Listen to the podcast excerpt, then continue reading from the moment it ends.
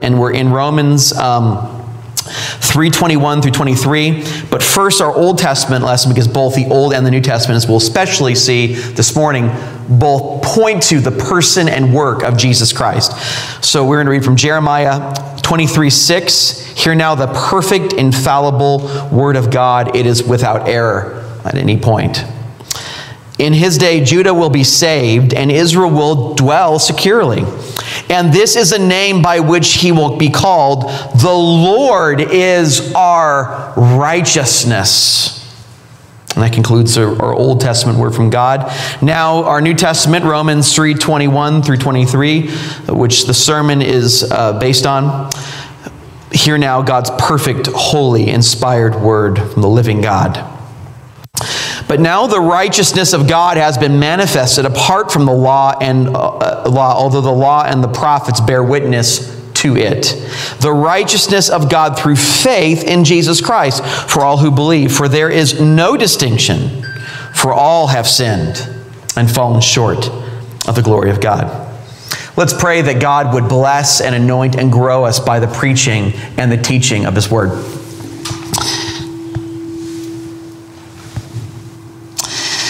God, uh, so often our hearts are restless.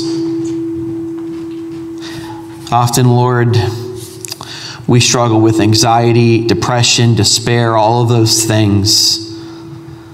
And yet, though our hearts are restless, as Augustine once said, they find their, we find our rest when we find it in you, Lord. The rest that you provide for us. Jesus, as we just sang, not only our righteousness, but you are our rest. And so, if there's someone who is hurting, struggling with depression, despair, and anxiety, I pray that the gospel would fill them with hope and comfort and peace that surpasses understanding, Lord. That they would know the hope that's in you, Jesus, the hope of eternal life. That you would work, whether it's through the live stream and who is here today, Lord, that you would work in our hearts to know you better, to not rest our identity in our accomplishments, but in your accomplishments for us. Not in our striving, but in your perfect striving in our place. We give all the glory to you, Lord Jesus, and it's in Christ and we pray. Amen. So we're going to do like a, I guess we'll do like a raise your hand kind of poll thing here. So raise your hand if you enjoy being wrong about anything see any hands. Not even smart Alex. So that's so yeah. My guess was correct that there would be no hands that enjoy being wrong, and I'm, I'm glad about that. Frankly, I'm, and um, I say that because in my personal experience and what I've seen talking to people, being a pastor for over ten years, is that there's just something inside of us that just yearns so deeply to be right.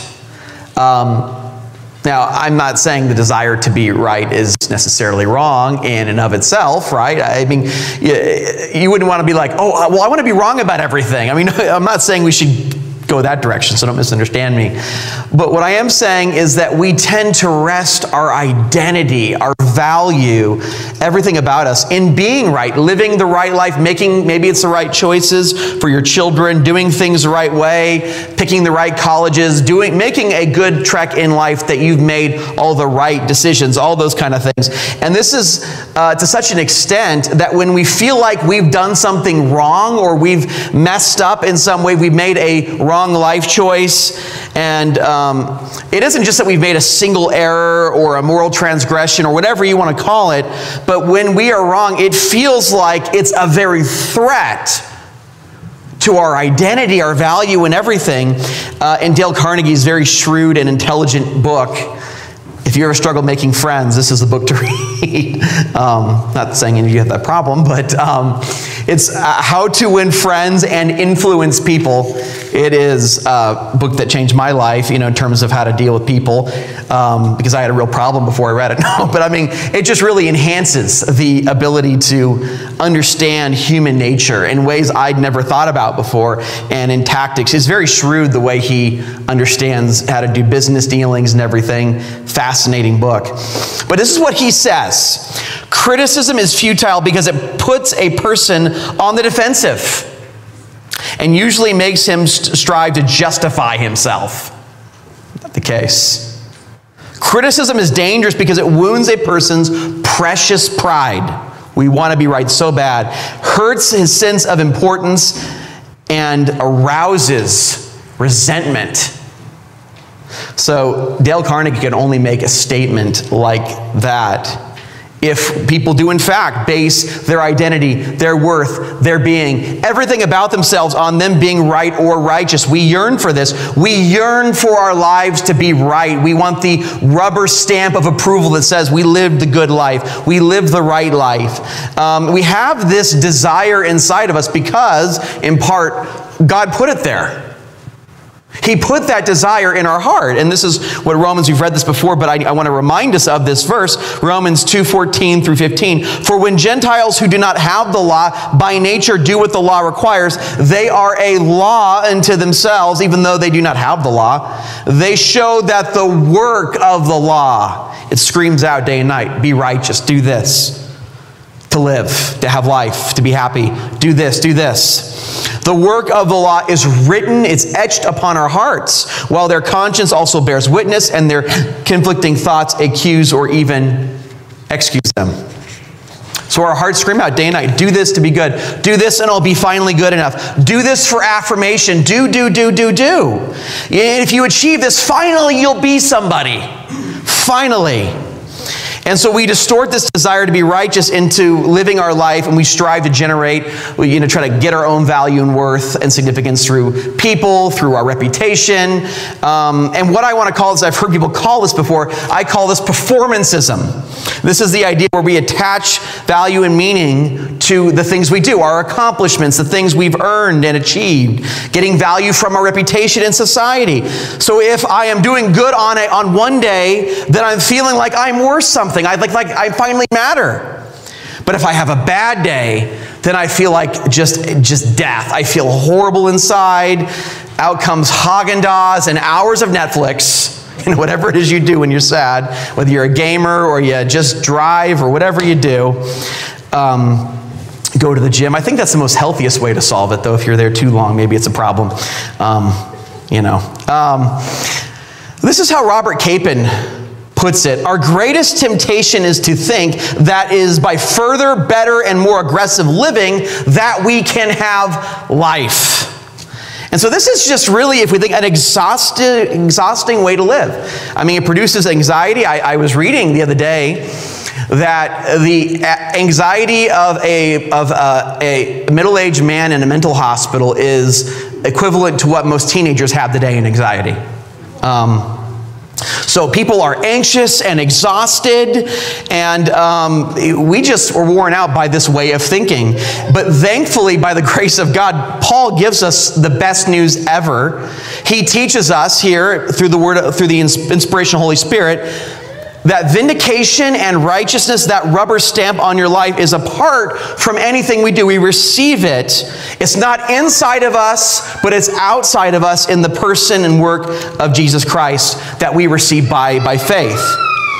This is what God demands of us, and God, God provides what He demands in the person and work of Jesus Christ. And this is such good news. And after all, that's what the gospel means it means good news that makes us feel lighter and happier, not more heavy and burdened.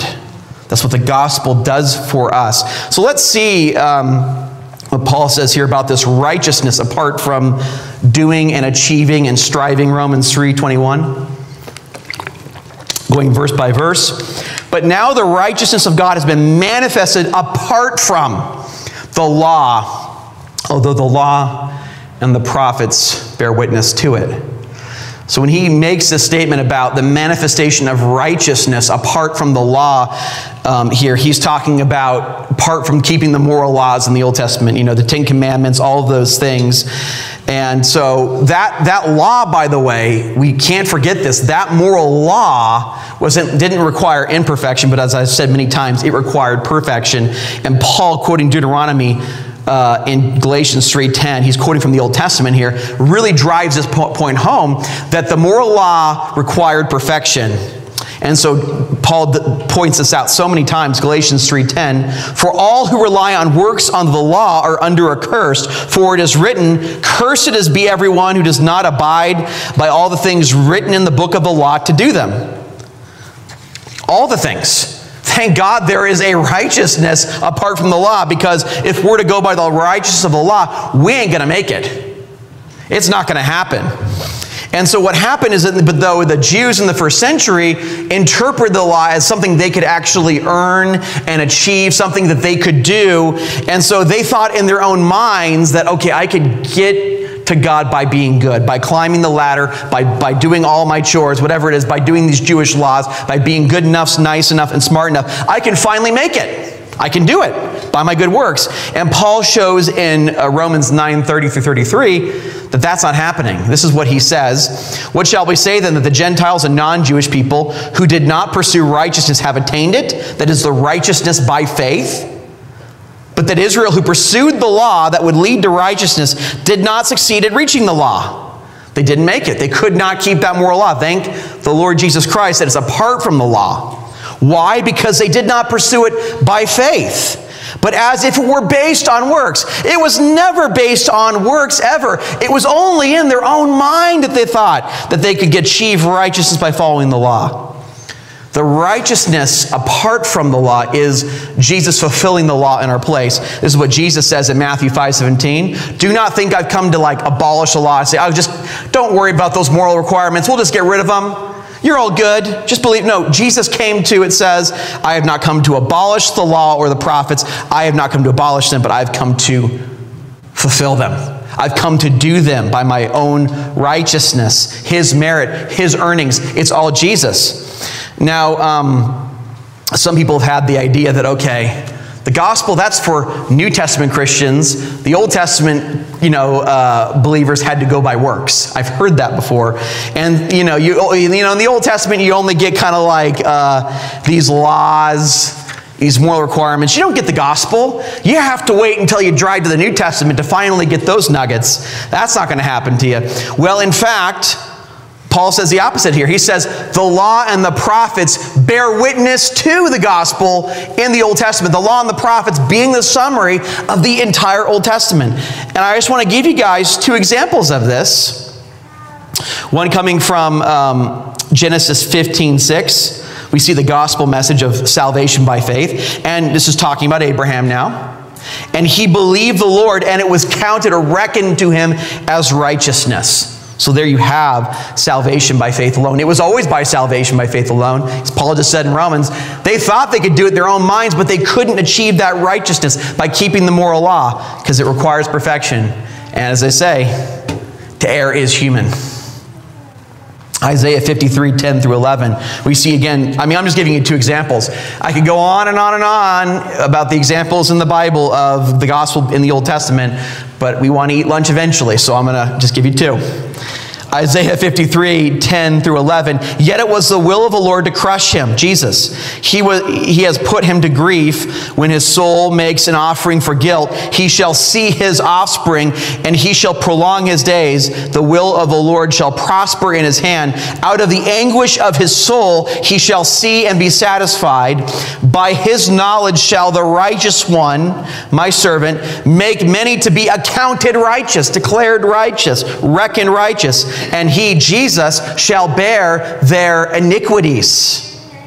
So it's dying for their sins, reckoning them righteous. That sounds like the gospel we read in the New Testament. It's not like there's this whole thing where, oh, it's just made up in the New Testament. You got to wait till that happens. No, it's in the Word of God from Genesis 3.15 all throughout all of the Old Testament points to the person and work of Jesus Christ.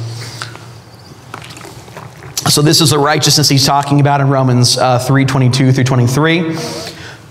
The righteousness of God through faith, through the instrumentality of faith in Jesus Christ for all who believe.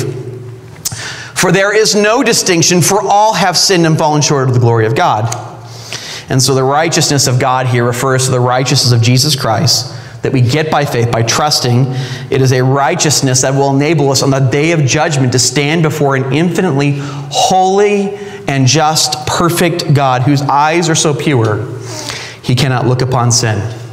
He will not see that on us because we are clothed in the righteousness of Christ. So there's no judgment and condemnation that awaits us before God. Only the blessing of the righteousness of Jesus Christ. And that is the biggest blessing is that's when our relationship with God begins when we trust in Jesus. It starts with trusting in him and that relationship that we have eternal life knowing the living infinite God of the universe. That is the greatest thing we can have. Uh, Paul affirms this and, and uh, shows us this in Philippians 3 7 through 9. All of his past accomplishments, being a really righteous Jewish guy, doing all the things, following all the laws. But this is what he says in verse 7 But whatever gain I had, I counted as loss for the sake of Christ. All those religious accomplishments, those plaques, those achievements, it's all lost compared to knowing Jesus. Indeed, I count everything as loss because of the surpassing worth of knowing Jesus Christ, my Lord. For his sake, I have suffered the loss of all things and count them as rubbish. Not a nice word in the Greek language. Won't go into it. Just, you know, just keep your mind open on that.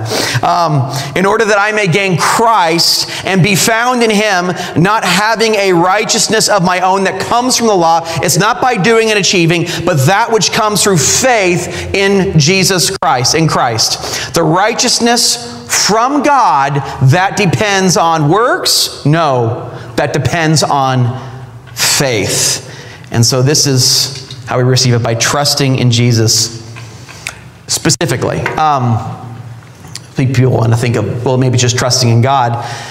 I remember in South Carolina, I was a youth pastor there, and 30, 40 kids, a youth group, and everything. And, you know, I, I was shocked how often people uh, date in the South, especially in their teenage years, uh, was very, you know, uh, abundant.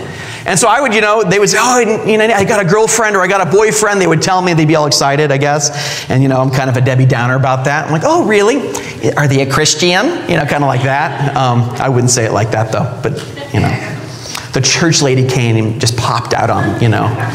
So they, they follow Jesus. And I love they would sidestep the question so well. Oh, so they believe in, they follow Christ? Well, you know, they believe in God. oh, sneaky, sneaky, sneaky, you know. And, you know, some people think, oh, well, it's just believing in God. No, it's specifically, you know, or uh, one of the things I hear often is a higher power, whatever that means, you know, some general, vague concept of deity, undefined. But no, he gets really specific here. We have must trust in Jesus Christ. That's what it means to have a relationship with God if I don't know who my wife is and I can only describe her in general terms, like, you know, she's a woman, she lives in a house sometimes and she eats food, you know, you'd be like, he doesn't really know anything about his wife, right? Like, there's something strange with that relationship. You would think something's profoundly dysfunctional with that picture. Well, she's a woman and she likes food. I mean, you know, sometimes. Um, you're like, wow, that's weird. But you know, and yet people find that acceptable when we're talking about the God of the universe. Like, oh yeah, some general vague concept of God, nothing specific. You don't want to offend people, don't get too specific here. But no, to have a good relationship with God, we must trust specifically in the historical person of Jesus Christ, his finished work for us. He's a person, he is God incarnate, died for our sins. We must trust, believe, and receive him specifically. Now, believing in Jesus does not mean just like believing facts, like a, you know, like a robot or something. Beep, beep, beep, you know, Jesus, you know, died on the cross for our sins, you know, resurrected. It's not believing facts. James chapter two says demons believe things about God properly, but that doesn't matter.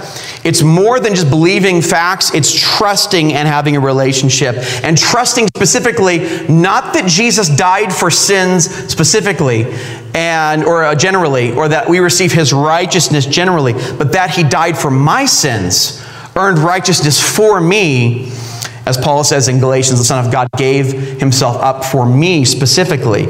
So we must trust that those sins are our sins are forgiven, not just sins in general, righteousness in general. It's a particular faith and a particular person to die for all of our particular sins and to earn righteousness for us.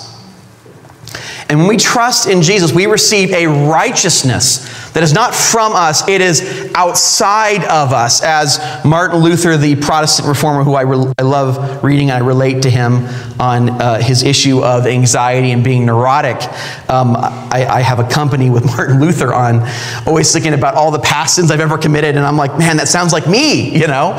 Um, but an alien righteousness that comforted Luther when he was struggling so much a righteousness outside of us from Jesus, from his work and merit, that we will have eternal life forever and ever, that we're accepted before God in the final day of judgment. And that's good news. That everybody else in the world, they cannot affirm you, but Jesus affirms you in Christ.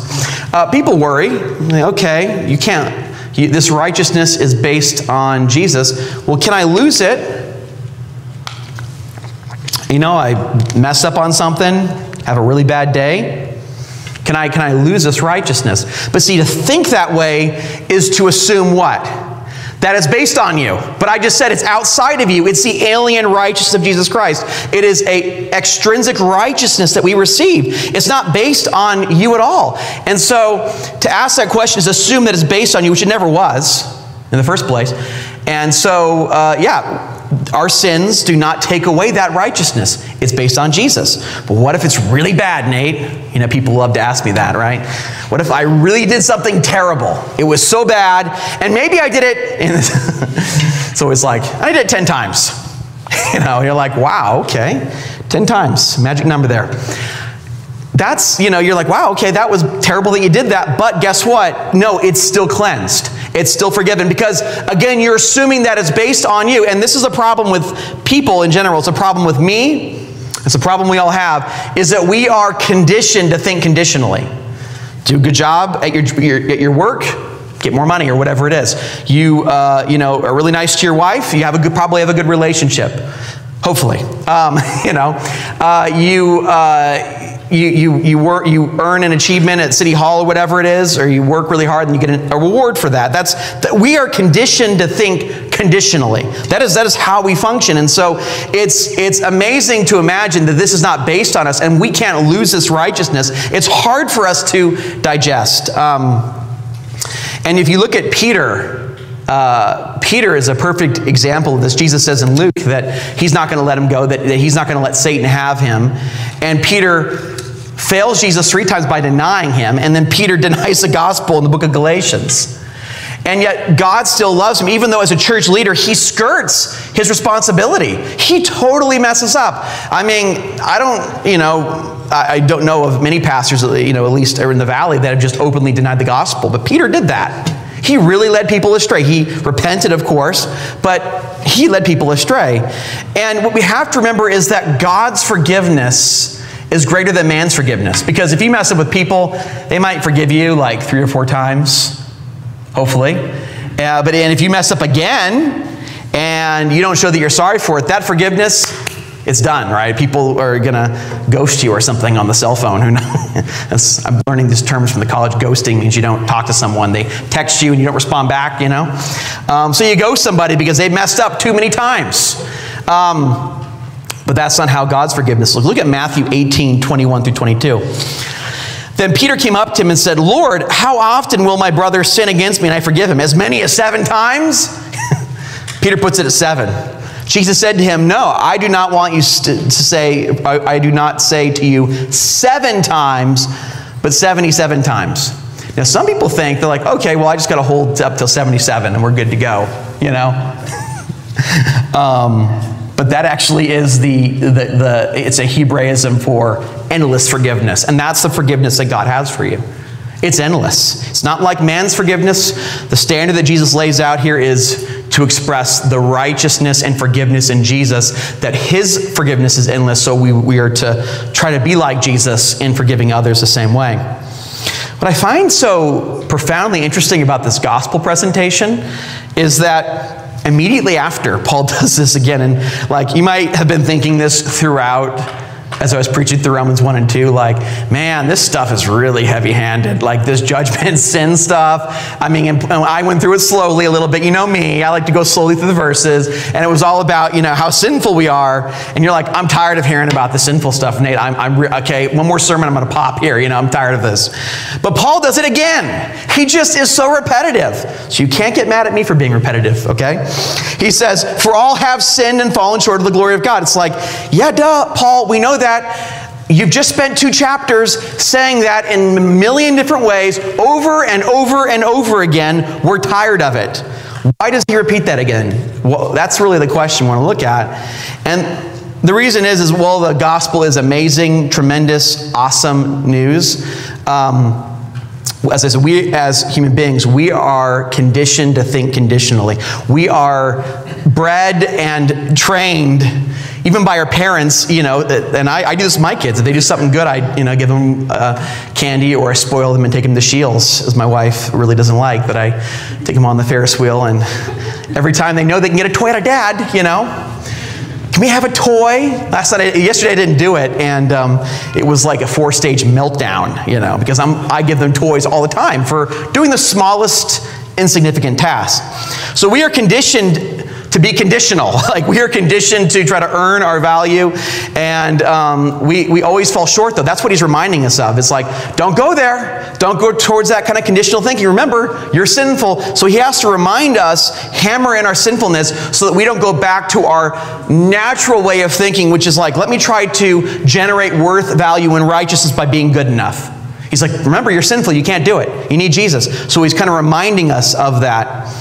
Um, because we love to generate our worth by how our children turn out, whether they're good or bad. People find value in the colleges their children go to. I've seen parents do it. Um, or how well they're doing in a job or whatever it is. And we do it for ourselves, how well we're doing in, in, in, a job and our achievements, which, you know, children doing well in school, great. Having, being good at their job, you being good at your job, you having a good reputation, those are not bad things in and of themselves, as I said before.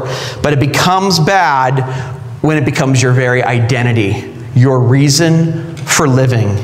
And so that if you lose your job, your kid falls off the rails, um, your relationship with your spouse, you know, falls apart, uh, your reputation is tattered and destroyed, it, it feels like life is no longer worth living.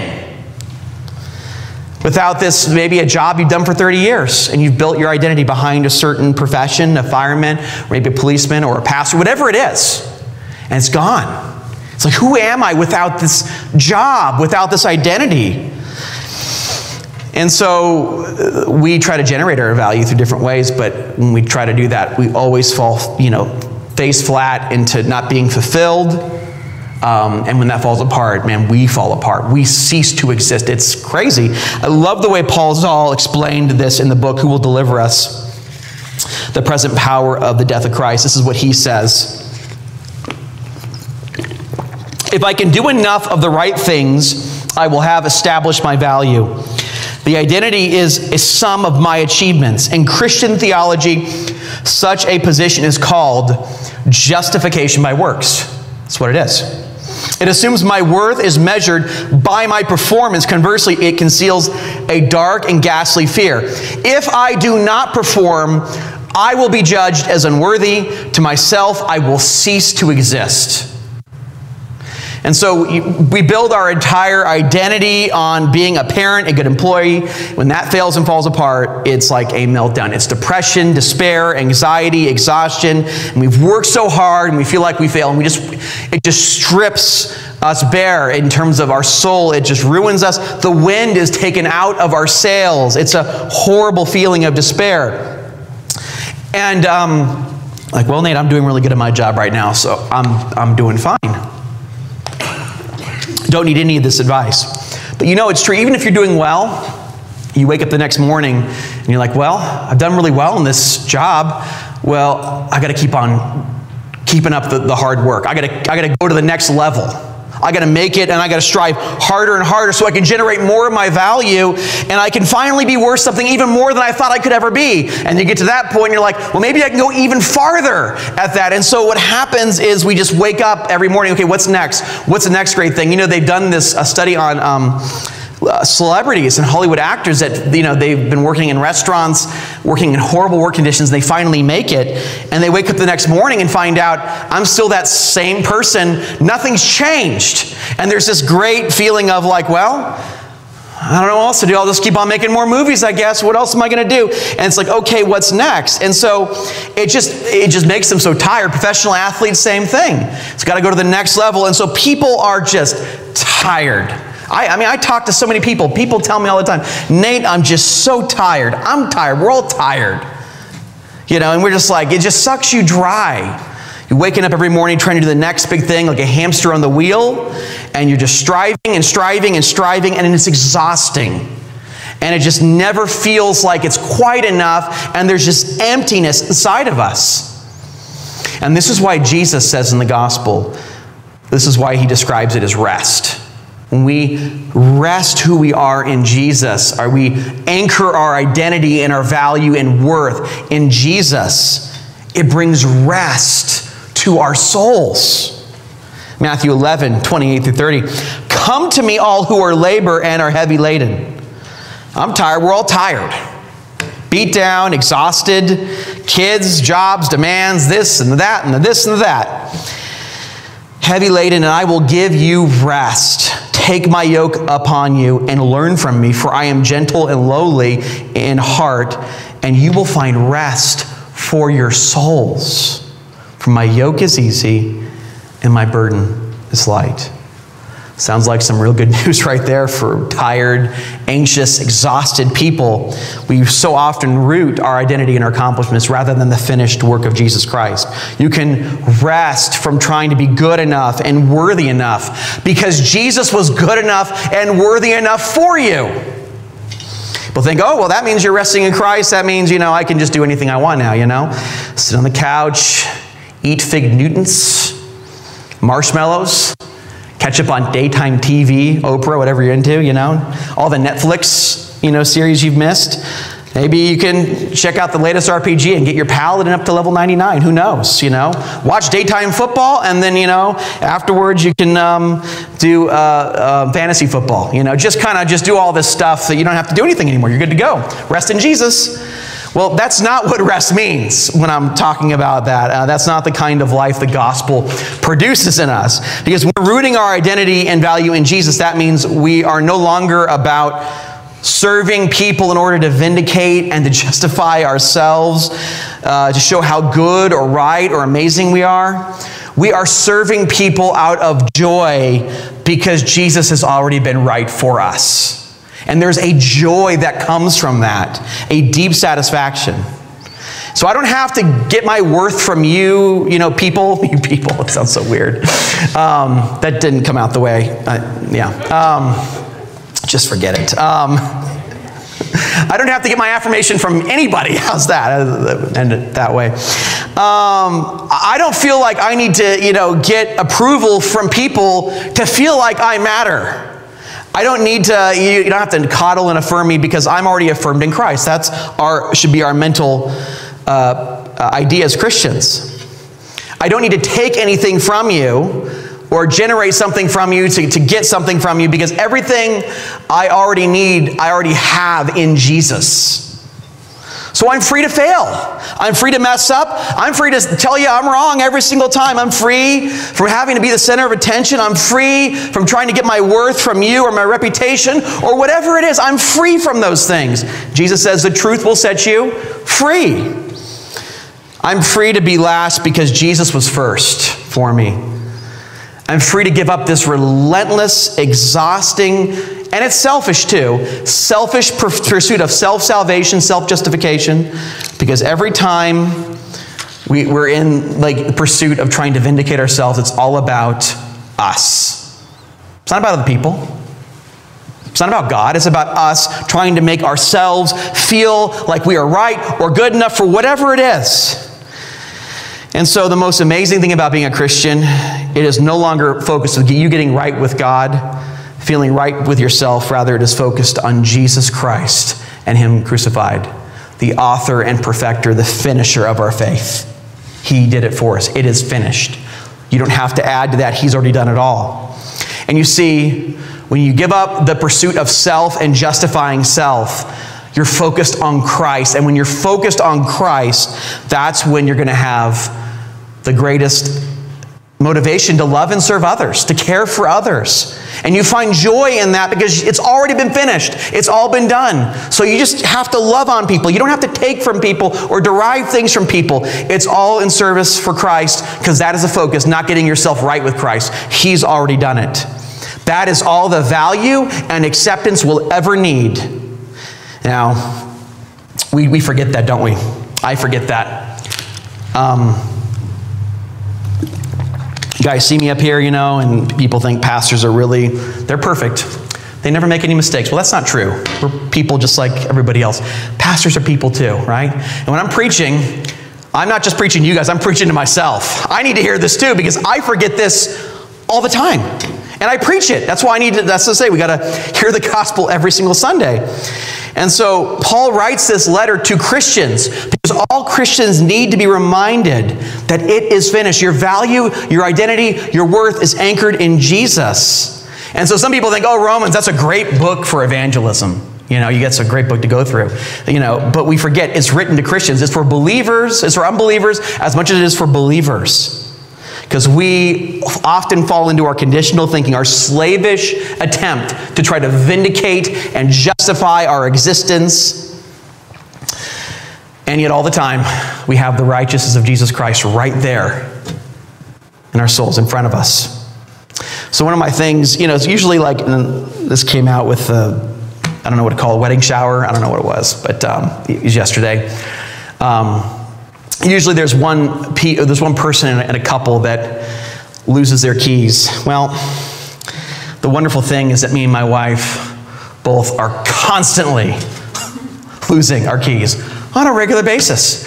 I think it happens like every day. Like, you know, they say opposites. We're opposite in every single way except for the losing of keys. It is our like professional duty to lose keys. It's like if there was someone watching it, they'd be like, wow, this, this couple doesn't it together with regard to keys. Can't you know, put it in the same place. Well, yeah, it's great to put them in the same place when you have screaming kids. You're like, ah, here's my keys. You're throwing on the couch, you know, go up to bed, you know, come on, put it in the same place. Do that with a, you know, a three-year-old that thinks he's the Incredible Hulk. Try that for a moment, you know.